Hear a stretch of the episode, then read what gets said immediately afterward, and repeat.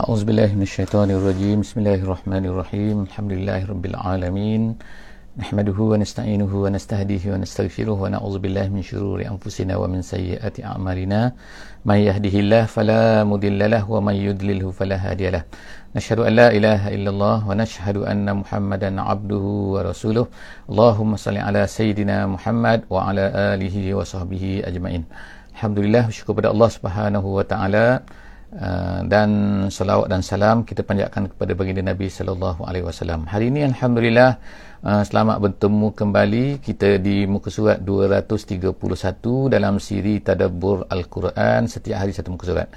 Alhamdulillah hari ini kita akan bersama-sama di surah Hud ayat yang ke-82 sehingga ayat yang ke-88. Seperti biasa insya-Allah kita minta kepada semua sahabat-sahabat yang bersama-sama dengan kita pada pagi ini untuk dapat membuka mashaf uh, insyaallah untuk melihat mashaf sama-sama apa yang akan kita bacakan pada muka surat 231 ataupun jika sekiranya uh, menggunakan handphone ataupun yang tidak sama dengan muka surat uh, yang kita baca pada hari ini uh, boleh lihat insyaallah di surah hud. Uh, surah hud ayat yang ke-82 sehingga ayat yang ke-88 Ha, jadi insyaAllah uh, cerita hari ini adalah berkaitan, kita boleh katakan iaitu berkaitan dengan kisah kisah yang pertama lagi kita adalah uh, di pengakhiran kisah Nabi Lut. Uh, kisah Nabi Lut. Uh, iaitu Allah Subhanahu Wa Taala telah uh, Allah Taala telah uh, mengirimkan malaikat untuk uh, membinasakan kaum Nabi Lut di atas kejahatan yang mereka lakukan. Itu perkara yang pertama, yang keduanya kita akan masuk uh, yang banyaknya pada muka surat ini iaitu muka surat 231 ni ialah tentang kisah Nabi Shu'aib yang diutuskan oleh Allah Subhanahu wa taala kepada kaum di Madian Madian. Jadi insya-Allah kita sama-sama uh, membaca insya-Allah sedikit daripada muka surat 231 ataupun ayat yang ke surah Hud ayat yang ke-82 insya-Allah. A'udzubillahi minasyaitonirrajim. فلما جاء أمرنا جعلنا عاليها سافلها وأمطرنا عليها حجارة من سجيل منضود صدق الله العظيم Alhamdulillah, uh, terima kasih kepada yang memberi feedback uh, suara dan juga video. Alhamdulillah. Uh, jadi kita baca pada hari ini. Uh, kalau semalam sebelum daripada ni kita tengok bahawa Allah Subhanahu Wa Taala menceritakan bahawa mereka telah memberi arahan kepada Nabi Lut supaya meninggalkan tempat tu. Tempat iaitu kaum uh, kaum tempat kaum Sodom tu dan jangan berpaling ke belakang. Jangan tengok belakang. Dan tempoh waktunya yang disuruh keluar tu ialah sebelum daripada waktu subuh. Kerana pada waktu subuh malaikat diarahkan oleh Allah Subhanahu Wa Taala untuk menghancurkan kaum Nabi Lut. Jadi Nabi Lut dan juga orang-orang yang beriman bersama dengan dia maka keluar daripada tempat tersebut lalu Allah Subhanahu Wa Taala pun membinasakan. Bagaimana Allah Subhanahu Wa Taala membinasakan kaum Nabi Lut ni? Kita baca dalam ayat ni ayat 82 muka surat 231 ni falamma jaa amruna dan apabila telah datang amruna amruna artinya ialah arahan keputusan daripada Allah Subhanahu Wa Taala untuk membinasakan kaum Nabi Lut tersebut, kaum Sodom tersebut. Jadi Allah SWT kata ja'alna. Bagaimana cara dia? Allah Taala sebut ja'alna 'aliyaha safilaha. Allah Taala menjadikan kami jadikan 'aliyaha, 'aliyaha tu ialah maknanya kampung tu, iaitu negeri tu. Jadi 'aliyaha iaitu yang bahagian atasnya, kemudian safilaha menjadi bawah. Jadi yang atas diterbalikkan macam tu. Ha gitu eh. Wa amtarna tu yang kedua, wa amtarna. Jadi yang pertama sekali bagaimana dibuat sebagaimana yang disebutkan dalam tafsir disebutkan bahawa malaikat Jibril telah meletakkan sayapnya di bawah uh, kampung tersebut ataupun negeri tersebut lalu diangkat ke atas ke langit yang pertama. Dan sampai sehingga kan uh, makhluk-makhluk yang berada eh, di langit yang pertama tu mendengar kukuk-kukuk ayam dan juga salakan anjing. Dikatakan uh, yang datang daripada bawah ni. Kemudian diangkat sampai ke atas makna tinggi sangat-sangat dan kemudian diterbalikkan dan dihempaskan ke bumi jadi kita boleh bayangkanlah bagaimana dahsyatnya uh, azab yang dikenakan oleh Allah. Jadi hikmahnya dikatakan oleh para ulama tafsir kenapa diterbalikkan macam itu kerana mereka ni yang melakukan perbuatan yang terbalik. ha, yang sepatutnya sepatutnya ialah manusia ni lelaki suka kepada perempuan perempuan suka lelaki macam tu sepatutnya itu yang betul tapi apabila lelaki dan lelaki melakukan yang kita panggil gay ataupun homoseks ni maka sebab itulah Allah Ta'ala balik kan ha, itu azab yang Allah Ta'ala kenakan. Dan kemudian yang keduanya wa amtorna alaiha hijaratan min sijil dan kami hujankan. Selepas dari itu mana selepas dihempaskan itu kemudian dihujankan dikenakan batu diturunkan batu dihujankan batu ke atas mereka. Ni bukan hujan ais yang berlaku ni tapi hujan batu. Min sijil daripada batu yang dibakar. Bukan batu-batu biasa kan tapi batu yang sangat-sangat panas yang dibakar. Mandud Mantut maknanya mutatabi. Maknanya berturutan datang datang datang datang kan. Kalau kita katakan boleh katakan mandut ni macam machine gun tu kan. Orang tembak tu kan. Maknanya bukan tembak sekali tah macam tu kan tapi tembak tembak tang tang tang tang, macam tu kan. Itu mandut. Jadi makna serangan batu tu bertalu-talu ke atas mereka ni. Jadi kita bayangkan apa yang terjadi kepada mereka, Allah Taala hancurkan mereka dengan cara macam tu kan. Jadi sebab itulah uh, apa ni kalau mengikut uh, mazhab-mazhab uh, ulama eh, bagaimanakah Uh, hukuman yang dikenakan ke atas orang-orang yang melakukan homoseks ni. Ha, jadi kalau mengikut mazhab syafi'i, mereka ni memang dibunuh. Dibunuh. Tak kira mereka ni muhson ke, pernah berkahwin ke, tak pernah berkahwin. Siapa yang melakukan homoseks ni akan dibunuh. Itu mengikut mazhab syafi'i. Mengikut mazhab Hanafi, lebih dahsyat lagi. Mereka ni akan dilontarkan daripada tempat tinggi dan kemudian dihentam dengan batu. Ha, bertalu-talu. Ha, jadi mana itu cara hukuman ke atas mereka. Maknanya kalau kita tengok lebih dahsyat lagi daripada uh, orang-orang yang berzina. Uh, orang yang melakukan homoseks ini. Jadi Allah Subhanahu Wa Taala sebut kan sebab apa mengambil daripada apa yang disebutkan oleh Allah Subhanahu Wa Taala hukuman yang dikenakan oleh Allah Subhanahu Wa Taala terhadap kaum Nabi Lut ni. Kemudian Allah Subhanahu Wa Taala sebut ni ayat 83 musawwamatan inda rabbik. Musawwamatan tu makna setiap batu tu ada tertulis nama dia maknanya batu tu akan mencari tuan dia. Bahkan dikatakan mencari orang yang ada nama pada batu tu. Bahkan dikatakan bahawa ada orang-orang yang berada jauh daripada kampung tu pada masa tu. Mereka keluar ke mana kan. Tapi mereka adalah ahli negeri tu yang juga terlibat dengan dosa-dosa tu. Jadi batu tu akan pergi mencari mereka. Dan akan membunuh mereka.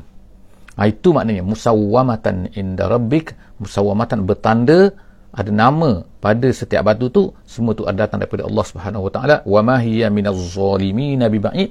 Kemudian Allah Subhanahu Wa Taala sebut warning kepada ahli Mekah ha, jadi ayat ni berceritakan asalnya kepada kaum Nabi Lut. Tapi Allah Subhanahu Wa Taala sebutkan wa ma hiya minaz zalimin. Dan tidak adalah hiya ni iaitu balasan seperti ini ataupun azab yang seperti ini minaz zalimin daripada orang zalim. Orang zalim artinya ialah ahli Mekah kata ahli tafsir jalan lain biba'id dia tak jauh tak jauh makna dia boleh berlaku kepada kamu semua wahai ahli Mekah jika sekiranya kamu ini mendustai Muhammad. Ha, melakukan kezaliman terhadap Muhammad melakukan perkara-perkara dosa yang ditegah oleh Allah Subhanahu Wa Taala melalui lidah Nabi Muhammad sallallahu alaihi wasallam. Seterusnya Allah Subhanahu Wa Taala sekarang ni ha, beralih membawa kita pula kepada ayat yang ke 84 yang menceritakan pula tentang kisah Nabi Shu'aib jadi kita telah tamat kisah Nabi Lut, sekarang kita pergi pula kepada kisah Nabi Shu'aib. Wa ila Madyana akhahum Shu'aiba. Dan kepada Madian, Madian ialah satu tempat yang berada dikatakan mengikut ahli sejarah ialah berada di Sinai atau berada di sekitar Palestin tapi berdekatan dengan Sinai iaitu di utara ha, semenanjung Sinai itu. Ha, kalau kawasan tu sekarang ni telah dijajah lah kan ha, oleh musuh-musuh Islam eh. Ha, jadi kawasan tu tu kawasan tu tu uh, apa ni dipanggil sebagai Madian. Satu perkampungan yang didiami oleh Nabi Shu'aib dan juga kaum ni. Jadi wa ila madyana akhahum. Di Madian Allah Taala utuskan Shu'aib Nabi Shu'aib apa kata dia? Qala ya kaum. Yang pertama sekali kata dia kita tengok kan, perkara yang sama yang diungkapkan oleh semua nabi-nabi semua rasul-rasul.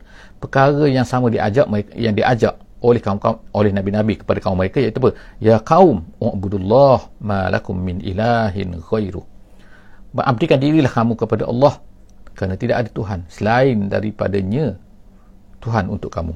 Eh, ma lakum min ilahin ghairuh. Tidak ada bagi kamu ilah selain daripada dia. Jadi sepatutnya kamu maknanya dalam ungkapan lain kita kata la ilaha illallah lah eh. Tapi ungkapan yang berbeza sikit ma lakum min ilahin ghairuh wala tanqusul mikyal.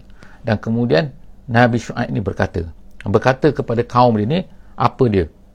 Allah Subhanahu Wa Taala bawa cerita setiap daripada nabi-nabi ini ada kesalahan-kesalahannya yang istimewa. Kesalahan-kesalahan yang tertentu. Ha, jadi setiap kaum tu ada kesalahan yang menonjol. Kesalahan-kesalahan memang dilakukan juga. Kesalahan nombor satu adalah mereka ni tidak menyembah Allah Subhanahu Wa Taala. Tapi kesalahan-kesalahan itu akan ada. Kaum Nabi kaum Ad ada kesalahan istimewa dia. Jadi kesalahan-kesalahan ini Allah Ta'ala tak ceritakan semua. Memang Nabi-Nabi dan Rasul-Rasul ni ramai kan. Ha, Nabi-Nabi dan Rasul-Rasul ni ha, dalam dalam akidah kita belajar kan Nabi ada 124 ribu Rasul-Rasul ada 313 orang tapi di dalam Al-Quran Allah Ta'ala ceritakan hanya uh, 25 orang Rasul termasuk Nabi Muhammad sallallahu alaihi wasallam. Jadi sebab jadi diceritakan oleh Allah sebahagian daripada mereka ni dan nak menonjolkan satu part ataupun satu perkara yang yang spesifik yang dilakukan oleh kaum tersebut yang yang menonjol oleh kaum tersebut. Yang menonjol dalam kaum Madian ini adalah apabila Nabi Syuaib mengatakan nombor satu yang menonjol semua ialah mereka ni kufur kepada Allah SWT. Yang keduanya ialah mereka ni yang disebutkan oleh Nabi Shu'aib ni. Wala tangkusul mikyal dia kata wal mizan. Jangan kamu mengurangi al mikyal timbangan eh, uh, apa ni sukatan dan juga timbangan. Maknanya dua perkara. Timbangan satu timbangan satu sukatan. Eh, sukatan benda-benda yang bersukat dan juga timbang perkara-perkara yang digunakan uh, untuk jadi mereka ni kejahatan mereka ialah bila mereka ni berjual beli. Makna dalam segi ekonomi. Bila mereka berjual beli mereka ni tidak memberikan hak yang sepatutnya kepada orang yang membeli kepada orang lain. Mereka akan menipu lah kita kata istilahnya menipu. Menipu dalam timbangan menipu dalam bisnes. Kalau zaman sekarang ni menipu dalam angka menipu dalam komputer dan sebagainya. Itu sama kan? Jadi dia kata wala tangkusul mikyala wal mizan. Jangan kamu kurangi. Inni arakum bi khair dia kata inni arakum bi khair artinya aku tengok kamu ni dalam baik dalam okey no problem artinya iaitu kalau kamu tak menipu pun kamu ni okey maknanya bukan perlu pemenipu tu tapi mereka ni tamak mereka ni nak yang lebih Ha, jadi sebab itulah mereka ni menipu. Jadi Nabi Nabi Shu'aib berkata kepada mereka, "Inni arakum bi khair." Aku tengok kamu ni kalau tak menipu pun okey, no problem. Ha, wa inni akhafu alaikum azab yaumin muhit. Aku takut akan berlaku kalau kamu terus berada dalam keadaan kamu ni akan apa? Akan berlaku kepada kamu azab yaumin muhit. Azab hari muhit. Muhit disebutkan begitu hari muhit artinya ialah hari yang ke mana akan melingkungi muhit tu makna melingkungi jadi artinya iaitu azab yang mana berlaku kamu tak boleh lari lagi daripada azab tu iaitu hari kiamat kamu nak lari ke mana? Kamu akan mati kan bila kamu mati kamu berjumpa dengan Allah Subhanahu taala. Bila berjumpa dengan Allah Subhanahu taala Allah akan bangkitkan kamu. Nanti kamu akan dihadapkan berjumpa dengan Allah. Kamu nak lari ke mana lagi? Pada masa tu dah dunia dah tak ada dah semua tak ada dah kan? Atas dunia ni mungkin boleh lari lagi. Penjara orang boleh lari dan sebagainya. Boleh tebuk sini tebuk sini kan? Tebuk bukit tebuk uh, macam-macam. Uh, tapi di akhirat nak lari ke mana? Sebab tu Allah Taala sebut gunakan perkataan yaumin muhit. Pada hari yang mana mengelilingi yang kamu semua tak boleh lari daripada situ ha, jadi aku takut akan berlaku pada kamu kalau kamu terus buat perbuatan macam ni waya kaum jadi dia terus berkata Nabi Syuaib terus berkata auful auful mikyal wal mizan bil kisti aufu maknanya tunaikanlah eh. atimmu ha, al mikyal sukatan wal mizan dan juga timbangan bil qisti dengan adil. Maknanya kalau macam tu kalaulah kesilapan, kesilapan yang tidak disengajakan itu dimaafkan oleh Allah SWT. Insya-Allah Allah dimaafkan. Allah maafkan. Tapi kalau yang tak boleh ni ialah sengaja, memang sengaja nak menipu kan, nak menipu timbangan, nak ini perkara ni sangat-sangat biasa kepada orang bisnes kan. Orang bisnes kan ha, akan tahulah benda ni kan iaitu perasaan untuk menipu kan kekurang kurang jadi sebab itulah kita ni sepatutnya digalakkan kan kalau kita ni jadi peniaga digalakkan kita ni memberi lebih lebih baik kita ni memberi lebih kepada orang daripada kita mengurangi ha, timbang. Sebab apa? Bila kita kurangkan timbangan ertinya kita tak ambil hak dia. Kita lebih tak apa ini hak kita. Kita nak beri kepada dia itu terpulang kepada kita. Jadi sebab itulah ha, Nabi Shu'aib berkata kepada kaum dia aufu aufu tunaikanlah. Al mikyal wal mizan bil qisti dengan adil. Wala tabkhasun nasa asya'ahum jangan kamu tabkhas. Tabkhas artinya tangkus. Kamu kurangi. Kamu kurangi asya'ahum kamu kurangi manusia hak-hak mereka. Asya' mereka. Iaitu apa-apa yang ada pada mereka. Maknanya hak mereka jangan tidak kamu tunaikan. Hendaklah kamu berikan jangan kamu kurangi. Lepas tu wala ta'sau fil ardi mufsidin. Dan jangan kamu taksau taksau tu maksudnya ialah tufsid dia. Kamu jangan jangan kamu merosakkan di atas muka bumi ini sebagai orang-orang mufsid sebagai orang-orang yang merosakkan.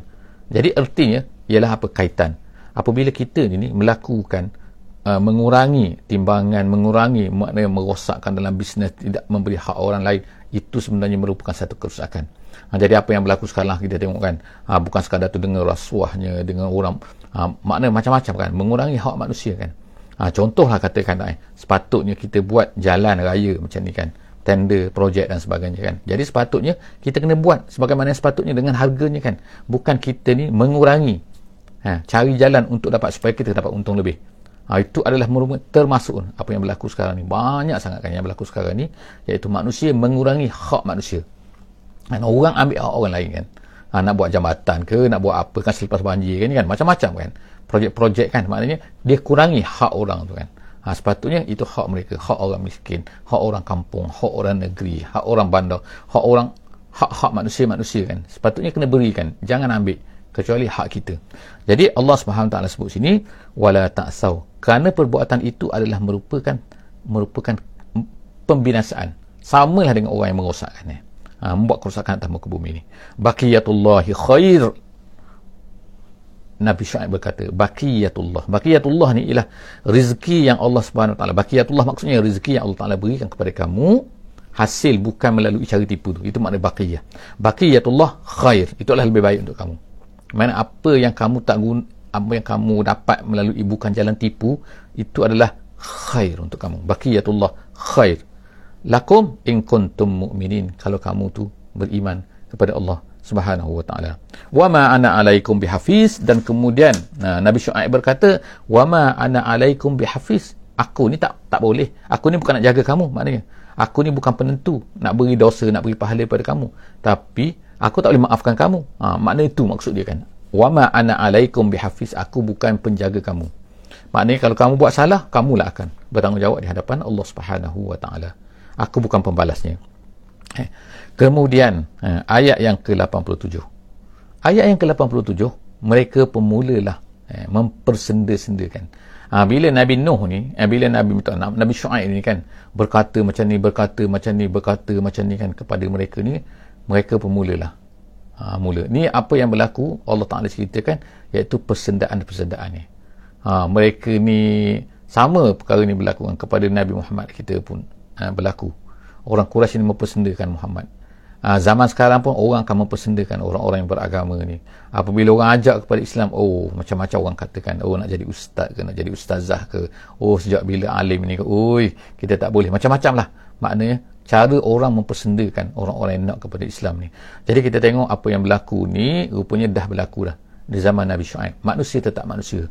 Kan manusia tetap manusia. Manusia yang tidak ingin kepada agama yang bila ditegur mereka ni akan tetap akan cubalah untuk bermain-mainkan, mempermainkan. Terutama kalau mereka ni adalah majoriti. Jadi kita tengok sini mereka ni berkata qalu ya Shu'aib. Wahai Shu'aib, asolatuka ta'muruka an natruka ma ya'budu aba'una au an naf'ala fi amwalina ma nasha' soalan dia. Dia kata qalu mereka berkata ayat 87 eh ayat 87 ya syuaib wahai syuaib wahai syuaib as-salatuka adakah solat kamu? Ta'muruka yang menyuruh kamu an natruka menyuruh kamu ni supaya uh, menyuruh ma, ta'murka an natruka supaya kami ni meninggalkan ma ya'budu abauna meninggalkan apa yang disembah oleh tok nenek kita dulu moyang-moyang kita dulu orang-orang yang terdahulu. Jadi mereka sekarang ni mempermainkan Nabi Shu'aib mereka kata kamu ni alim lah eh. ha, katakan. Maknanya oh kamu alim kamu sembahyang tapi sebab tu kan Nabi Shu'aib ni memang kita kata elah sembahyang lah sebab kalau tak tak akan muncul lah ayat ni kan. Akan dikatakan oleh kaum dia ni. Jadi kaum dia tu berkata kepada Nabi Shu'aib dia sembahyang okey. Tapi apa yang dilakukan oleh Nabi Shu'aib lagi? Dia bukan hanya sekadar sembahyang saja tapi dia sembahyang dan juga dia menegur apa yang dilaku mengajak kaum dia ni melakukan satu benda yang baik. Ha, jadi oleh kerana itulah maka kita boleh faham dari sini bahawa tidak cukup hanya sembahyang saja kita ni tetapi kita perlu untuk melakukan satu benda yang lain juga iaitu apa kalau kita tengok kemaksiatan berlaku dalam masyarakat maka kita mesti tegur. Kita mesti ajak kalau orang tidak beriman dan sebagainya kan?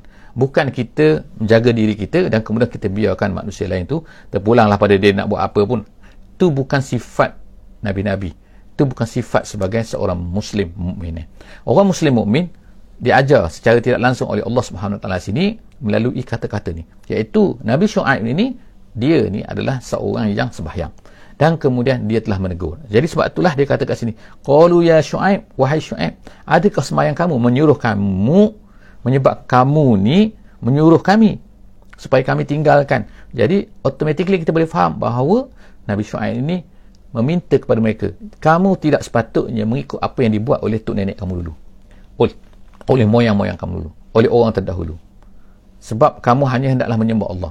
Ertinya ialah nenek moyang mereka membuat satu perkara yang salah ha, jadi kita tidak boleh mengikut apa-apa yang salah yang dilakukan oleh orang terdahulu daripada kita. Kalau benda itu tak betul dari segi syarak. Tak betul dari segi syariah. Kita mesti tinggalkan. Tak boleh. Kita kena berubah. Kita kena pergi kepada yang betul. Bukannya terus menerus kerana dia dilakukan. Jadi itulah eh, kata-kata uh, persendaan yang dikatakan oleh orang-orang Madian kepada Nabi Shu'aib. Kemudian dia kata wa an naf'al au kata au an naf'ala fi amwalina ma nasha. Perkara yang kedua ialah mereka ni nak buat ikut suka hati pada harta mereka. Mereka kata ini bisnes kami. Ini harta kami. Terpulanglah pada kami kami nak tipu orang apa pun ikut kami lah kan. Dan kami nak buat apa? Kalau ikut ayat ni ialah an naf'ala an naf'ala fi amwalina ma nasha. Ini harta kami. Kami nak buat apa-apa terpulang pada kami lah. Jadi Nabi Nabi Shu'aib melarang mereka. Eh, kalau ikut dalam Islam kita pun kan, maknanya walaupun seseorang itu memiliki harta, tetapi dia tidak boleh membazir suka-suka hati kan. Sebab membazir adalah dilarang.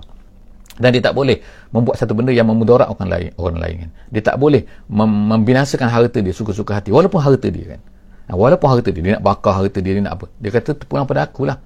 Ha, jadi Nabi Shu'aib ha, berkata kepada mereka, mengajak kepada mereka, ini ialah apa kan walaupun harta kamu tapi kamu tak boleh buat ikut suka hati sebab itu adalah amanah daripada Allah Subhanahu Wa Taala sepatutnya kamu tunaikan haknya sepatutnya kamu buat macam ni buat macam ni sebagainya. Jadi mereka ni persendakan oh semayang kamu yang menyuruh kamu buat macam tu ke? Ha, dia katakan innaka la antal halimur rasyid. Dia kata awak ni dia kata innaka la anta kamu ni syuaib al halim ar rasyid kamu ni baik sangatlah. Alhamdulillah Minta maaf eh. Ha. Jadi dia kata, oh kamu ni baik sangat lah. Halim ni berhati lembut. Ha, dia kata, Al-Rashid cerdik sangat. Ini bukannya puji. Tapi ini adalah merupakan persendaan daripada kaum Madian kepada Nabi Syuaib. Seterusnya ayat yang terakhir, ayat yang ke-88. Qala ya kaum. Dia kata, Qala ya kaum. Berkatalah Nabi Syuaib kepada mereka. Qala. Dia berkata kepada ya kaum araaitum in kuntu ala bayyinatin mir rabbi? Apa pandangan kamu? Kalau aku ni ni ada bayinah ada bukti daripada Tuhan aku. Mir rabbi wa razaqani minhu rizqan hasana. Dan diberikan kepada aku. Makna tak jadi seperti kamu ni. Mana? Bagaimana? Kalau Allah Taala berikan kepada aku harta yang baik. Makna tak macam kamu ni dengan penipu dan sebagainya. Bagaimana? Apa fikiran kamu? Wa ma uridu. Ha, dia, Nabi Nabi Shu'aib ni berkata, aku ni Allah Taala beri yang baik, makna tak perlu menipu pun aku boleh oh aku boleh dapat harta yang baik. Aku ni bukan nak harta kamu. Jadi dia kata, wa ma uridu an ukhalifakum ila ma anhaakum anhu. Aku bukan nak berbeza daripada kamu apabila aku ni, ni melarang kamu daripada satu benda tu. Maknanya bukan nak sebab orang tak bagi pada aku. Gitulah kita kata pada hari ni kan. Oh, kalau beri pada dia, dia senyap lah tu. Tak, bukan aku marah kepada kamu ni. Bukan aku menegur kamu ni sebab aku ni nak kau tak beri pada kami. Kau tak beri pada aku. Kalau kau beri pada aku, aku diamlah. Tak, bukan sebab tu. Allah Ta'ala beri pada aku dah cukup dah. Kan? Allah Ta'ala beri yang halal pada aku dah cukup dah. Kan? Ha, jadi, semua tu kan, bukan aku menegur kamu ni kerana aku nak apa yang ada pada kamu. Tapi, Nabi Nuh, eh, Nabi Syu'aib berkata, In uridu illal islah mastata'tu. Aku sebenarnya nak baiki kamu. Nak betulkan apa yang pada kamu. Apa yang kamu lakukan ni tak betul. Sekadar kemampuan aku lah tapi kan. Mastata'tu dia kata. In uridu tidak adalah aku ini illal islah. Tidak adalah aku ni nak melainkan aku nak baiki kamu. Mastata'tu sekadar kemampuan aku. Dan kemudian dia kata wa ma taufiqi illa billah. Dan tidak adalah taufiki erti taufiki lah kudrati illa billah. Melainkan dengan Allah Subhanahu Wa Taala. Maknanya aku tak mampu. aku tak ada kekuatan melainkan apa setakat aku ni ada Allah Subhanahu Wa Taala. Ya Allah Taala suruh aku, aku suruh engkau, aku beritahu kepada kamu semua supaya kamu buat wa ma taufiqi illa billah. Ha, apa yang kuasa aku tak ada kecuali aku ada Allah Subhanahu Wa Taala yang akan bantu aku, yang suruh aku buat macam ni. Kemudian dia kata alaihi tawakkaltu aku hanya akan bertawakal kepada Allah Subhanahu wa taala wa ilaihi unib dan aku akan hanya kembali kepada Allah Subhanahu wa taala. Jadi itu kisah Nabi Shu'aib dengan kaum dia Madian. Kita akan tengok apakah pengakhiran kepada kaum Madian ini insya-Allah dalam muka surat yang akan datang iaitu muka surat 232. Setakat itu saja insya-Allah. Hari ini kita tak ada uh, apa ni tunjuk al-Quran, hari ini tunjuk ayat ni. Saya harapnya kepada semua uh, setiap kali insya-Allah akan bersedia dengan mushaf masing-masing insya-Allah uh, untuk melihat uh, apa yang kita baca pada setiap hari. Moga-moga Allah Subhanahu wa taala akan berikan uh, sedikit limpahan kefahaman kepada kita berdasarkan kepada ayat Quran yang kita baca pada setiap hari. Insya-Allah moga-moga kita akan dapat berterusan sehingga kita akan tamatkan uh, mashaf seluruhnya insya-Allah dan kalau ada kita akan ulang lagi ulang lagi ulang lagi moga-moga setiap hari kita akan dapat satu hembusan baru insya-Allah sedikit daripada al-Quran. Banyak sangat ada al-Quran tu yang kita tidak uh, terokai. Ha, mungkin kita hanya baca tapi kita tak kita tak cuba untuk memahaminya. Kita sebut sedikitlah untuk kita dapat faham. Aku lu qauli hadza wa astaghfirullahalazim li wa lakum. Jangan lupa untuk share untuk follow untuk like untuk uh, subscribe uh, dan juga untuk komen. Insyaallah kita sudahi dengan bismillahirrahmanirrahim. Wal asri innal insana lafi khus illa allazina amanu wa amilus solihat وتواصوا بالحق وتواصوا بالصبر. والسلام عليكم ورحمة الله وبركاته.